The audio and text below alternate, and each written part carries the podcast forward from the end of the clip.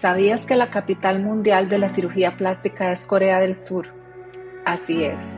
Corea del Sur tiene la mayor cantidad de cirugías plásticas per cápita en el mundo y esta tendencia la siguen tanto hombres como mujeres. Muchos de los pacientes son extranjeros que viajan exclusivamente a este país para realizarse un procedimiento y el gobierno ha aprovechado el crecimiento en este campo, buscando activamente incrementar el número de turistas médicos pero la población residente no se queda atrás en esta práctica. La cirugía de párpados es la más popular.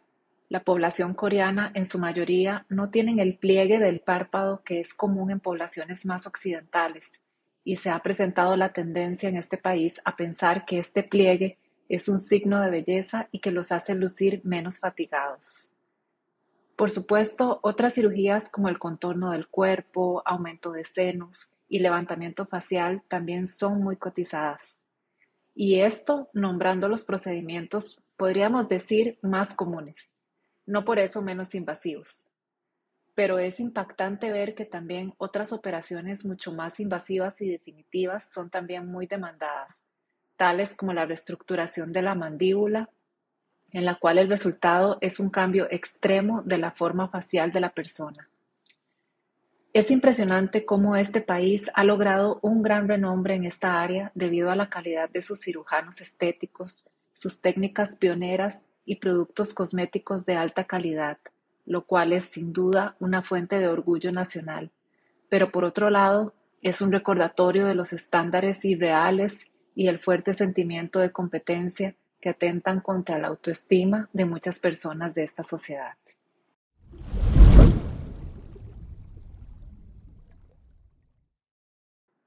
En un artículo que leí acerca de las razones por las cuales la gente en este país está realmente obsesionada con los cambios físicos extremos, se comentaba que la mitad de la población de Corea del Sur vive en Seúl y que esta ciudad es la sexta ciudad más poblada del mundo.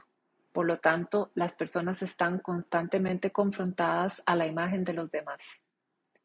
Y si la mayoría de las personas con que te topas han sido altamente modificadas físicamente para lograr un estándar de belleza, indiscutiblemente empiezas a compararte con estas personas y criticar tu propia apariencia. Adicionalmente, los medios como revistas, televisión e Internet han mostrado históricamente en esta sociedad Personas con rasgos mayormente occidentales, con ojos más grandes, párpados con pliegue, sumamente delgados, de cabello claro y otras características que casualmente son las que la población busca a la hora de someterse a una cirugía estética.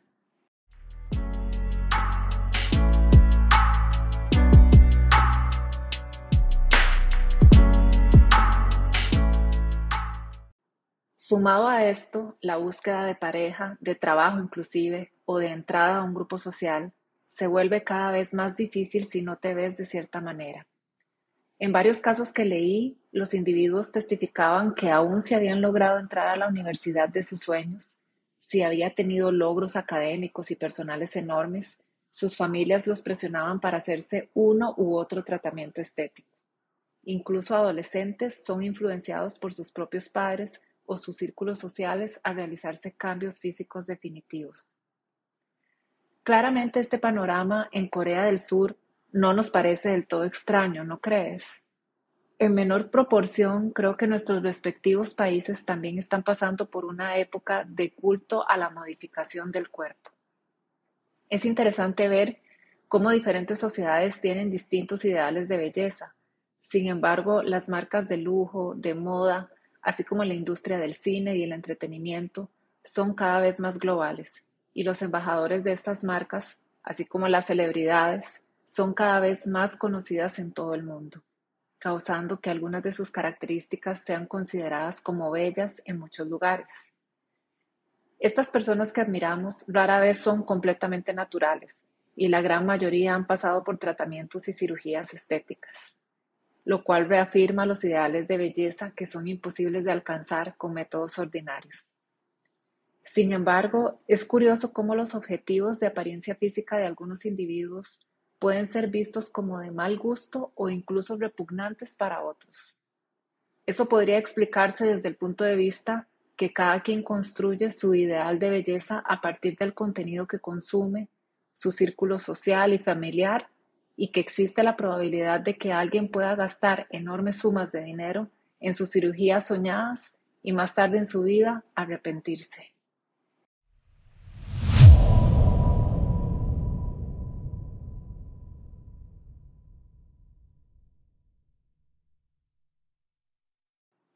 Cuando una sociedad está tan preocupada por la apariencia física, el impacto en las personas es grande.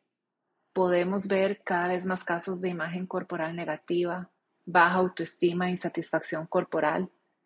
Se premia más el aspecto físico con ciertas características que la personalidad, el carácter, la intelectualidad y ni qué decir de los valores morales y éticos. Desde mi perspectiva, la belleza es relativa la belleza física y las normas que la rigen cambian en función de culturas y épocas. Y como mencioné anteriormente, puede incluso variar según nuestro círculo social, gustos, entre otros. Por eso considero importante cultivarse, apreciar el arte, la naturaleza, la literatura, de manera que nuestros gustos influencien nuestro concepto de belleza. Lo importante, en mi opinión, es desarrollar su propia belleza, desarrollar nuestra autoestima y confianza y al desarrollarlas naturalmente cuidaremos de nuestra apariencia física, priorizando nuestra salud y nuestro bienestar. Ha sido un placer compartir con vos estos minutos. Muchas gracias por escuchar mi podcast. Si disfrutas mi trabajo, por favor considera unirte a mi Patreon. El link está en la descripción del episodio. También puedes seguirme en Instagram, me encuentras como ella piensa CR. Muchas gracias por escucharme. Nos vemos pronto.